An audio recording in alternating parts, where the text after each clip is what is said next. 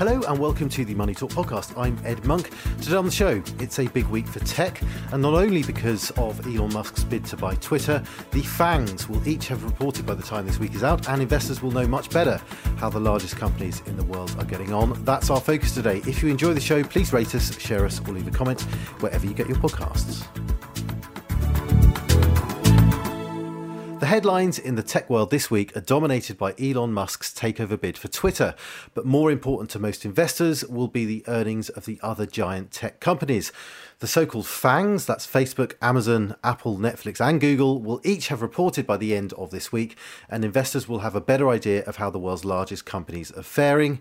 A decent showing could help stem the recent retreat for stock markets, but disappointing results this week are likely to trigger another setback. To discuss what might be in store, I'm joined by Tom Stevenson, Investment Director here at Fidelity. Uh, now, Tom, before the end of this discussion, we will return to Elon Musk and Twitter, um, but our focus today is on those companies that we still expect to be trading on public markets in the future, and in particular those FANGs that I've said about there. Um, why is this a particularly important earnings season, Tom, for the whole market actually, but but for tech in particular?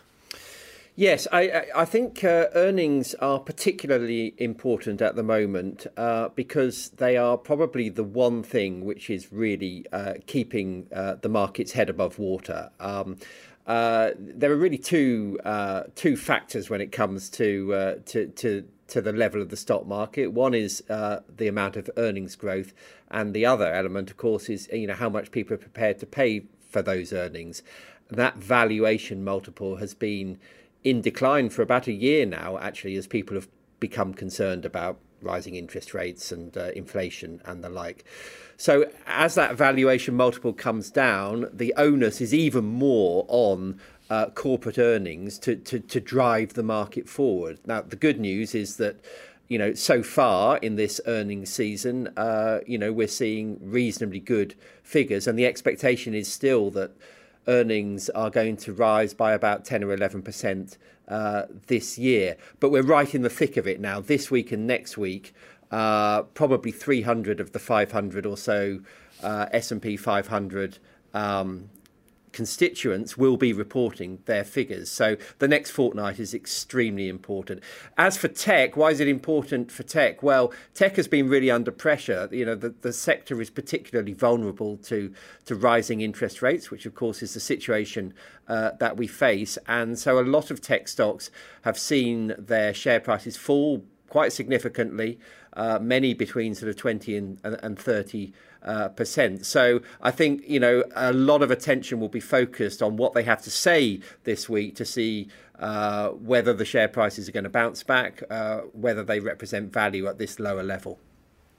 Yeah, and it's not simply because these are very, very well known companies and companies that many, many people will use multiple times every single day. That's not the only reason we're talking about them because they simply are really, really large companies and they make up a big part of the index and movements in their share prices can uh, have an outsized effect on, on markets as a whole. Um, that's been good for investors in general for many years, hasn't it? Because these companies have gone from strength to strength and they've almost sort of, you know, no matter what has happened, they've managed to find a way to, to make gains, to grow their earnings and grow their share price. We're now seeing, aren't we, that each of them has had a slightly different experience through the pandemic and through this period where we're factoring in higher inflation and interest rates. It feels a bit like these FANGs, this group of uh, stocks at the, at the at the top of the index, they're beginning to sort of splinter slightly, aren't they? They each face their own set of challenges. There's going to be winners and losers. Yes, I think that's right. I think I, I think you know it, it's it's easy and a bit lazy to fall into the trap of just thinking about the fangs as a, uh, a, a as a as a as a single group of, of stocks that all move according to the same influences. They're all quite different companies. Um, you know, there, there are technology hardware manufacturers, Apple, uh, Microsoft. Uh, there are companies which are really about advertising, um, Google, um, Facebook.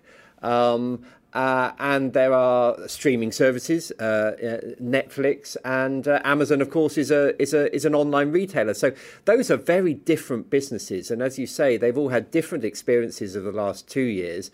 And they will continue to have different experiences of the changing world that we're living in at the moment of, of high inflation, um, disrupted supply chains, uh, etc. So I don't think that you can just think of the FANGs or indeed the technology sector uh, as one homogenous whole.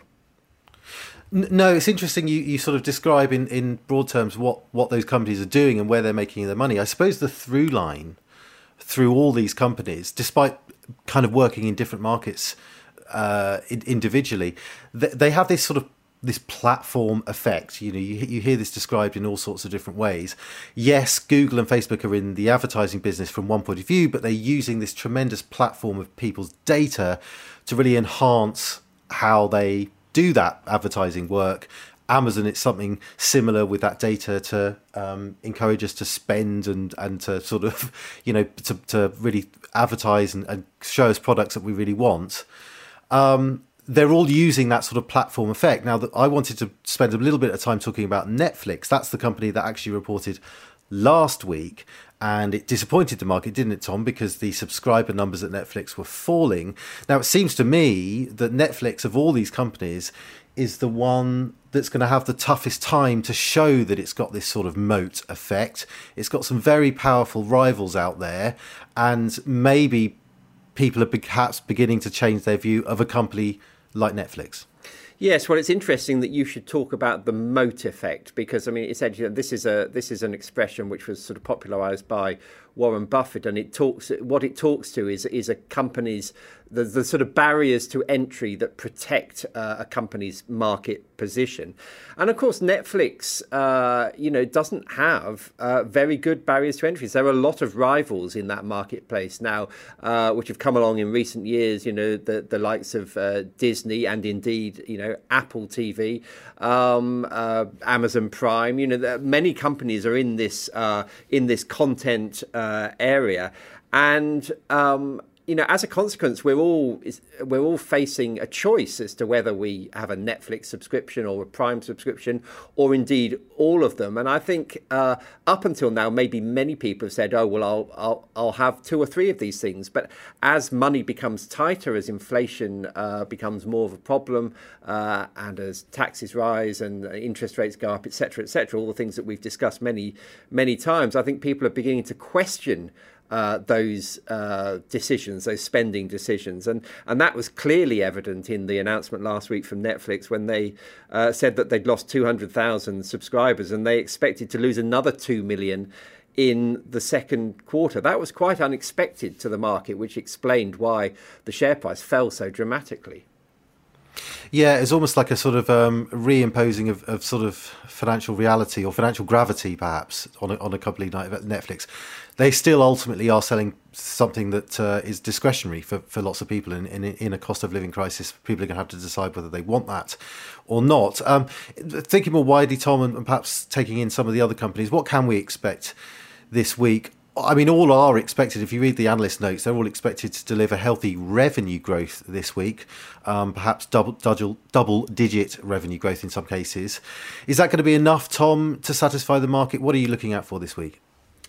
Well, yeah, I mean, as you say, all all the major tech stocks are are reporting uh, this week. I mean, we're recording on Tuesday. We've got we've got figures from uh, Google owner Alphabet today and Microsoft.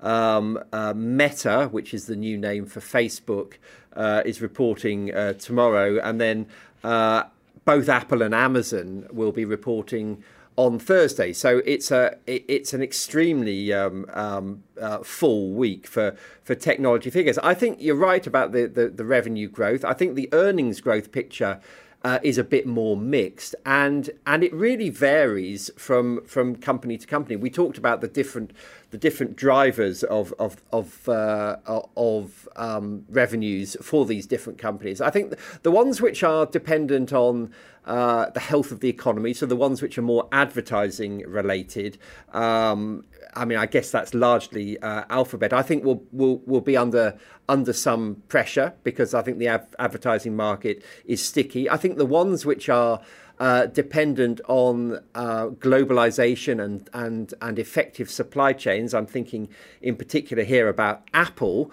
uh, uh, will maybe have some, some negative things to, to say about what's going on in China with the lockdowns uh, there. And then I think you know there's the whole sort of uh, working from home thing, uh, which I think was a was a big plus for uh, the likes of Microsoft, but also for Apple, where people were spending heavily on on kit so that they could so that they could work at home. I think that that environment has changed. So I think across the board, I think all of them will be talking about some headwinds this time. Inflation is clearly a headwind uh, for all of them.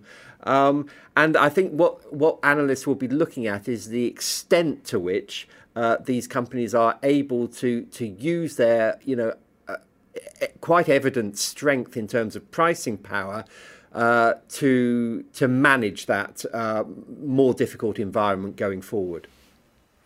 Yeah, I mean, yeah, I wanted to dwell briefly on Apple if we can. I mean, it's a really interesting example of all those companies. I mean, they've all they've all suffered a bit, haven't they, this year? Some of them have suffered a lot in terms of their share prices, but Apple's done better than the rest, as far as I could see.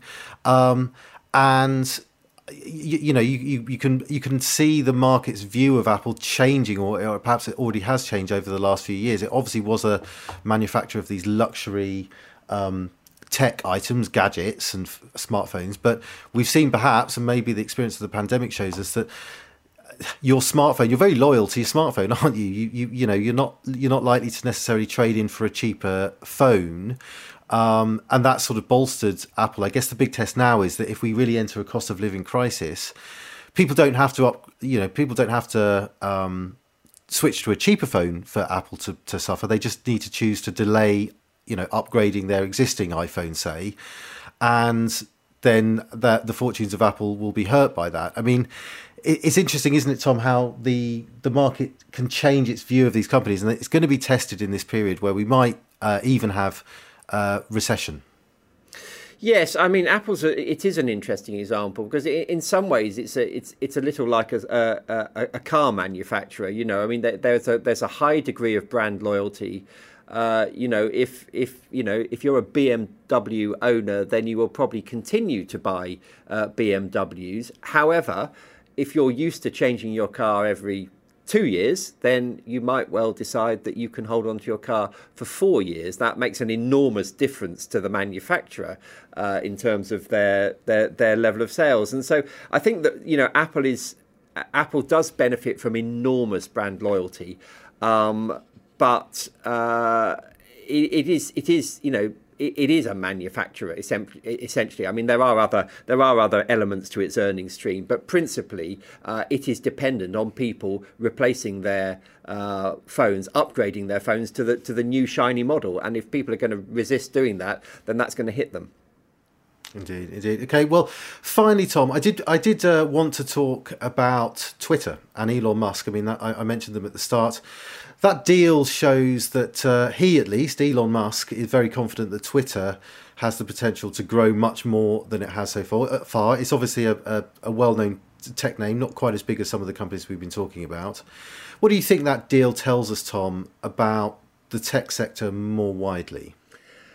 I'm not sure it tells us a huge amount about the tech sector, really, because, uh, well, it's very difficult to second guess, as ever, um, uh, Elon Musk's real uh, motivation for, for, for acquiring uh, Twitter. I mean, clearly, the, the company uh, is an underperformer in, in, this sector. I mean, in, in terms of subscriber numbers, it is way uh, way below, uh, or rather user numbers. It's it's it's way below, uh, you know, the likes of uh, Facebook, uh, for example. So you know, th- there may be a commercial um, uh, imperative here. He may really think that he can grow this business, but there may also just be a sort of, you know, a, a, a platform. He, he, may wish to, for whatever reason, to to acquire um, a, a, platform. And there's certainly a sort of political uh, side to what's going on here. And there's been, you know, sort of, you know, some some delight on uh, you know the Republican side of the uh, of the, the, the divide and some sort of despair on the Democrat side about what he's actually going to do in terms of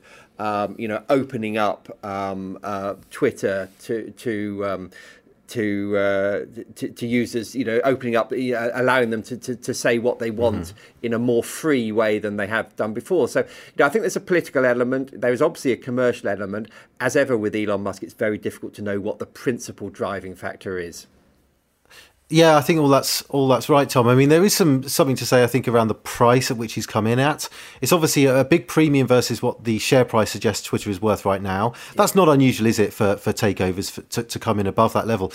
But um, and you know the, the, the the shares moved higher after this bid was accepted yesterday, um, but it's still some way below where the stock was last year in terms of in, in terms of price, and that suggests to me that yeah, there, there are. I think the market more widely has some doubts, maybe about about not not tech as a sort of concept, of course, but but you know the valuations of tech at these even these levels, which have which have fallen back quite a lot. I mean, just to that point, I think you know the the really interesting. Uh, factor here is the is the alacrity with which you know some shareholders encouraged the uh, the, the, the the board to accept uh, Musk's approach. And I think that's telling us quite a lot about where they think uh, that the company is likely to go in, in share price terms uh, in the future. I think they were pretty keen to take his money.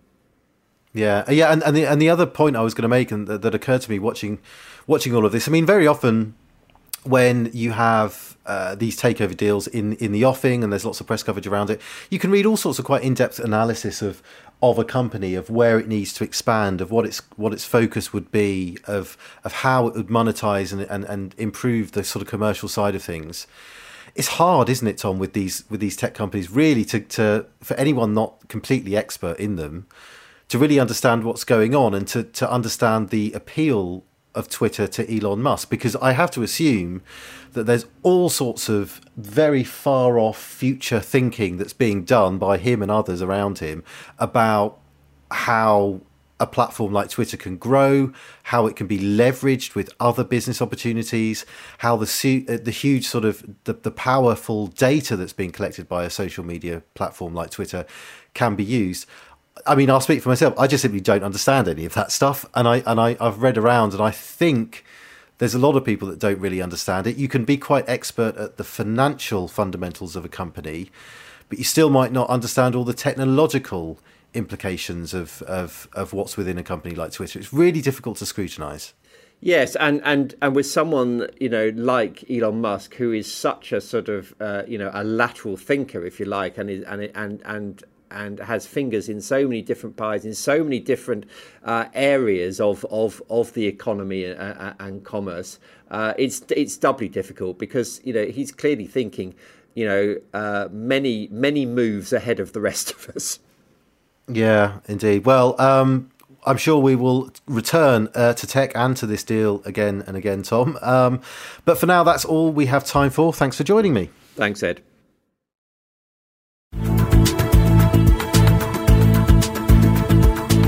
You've been listening to the Money Talk podcast.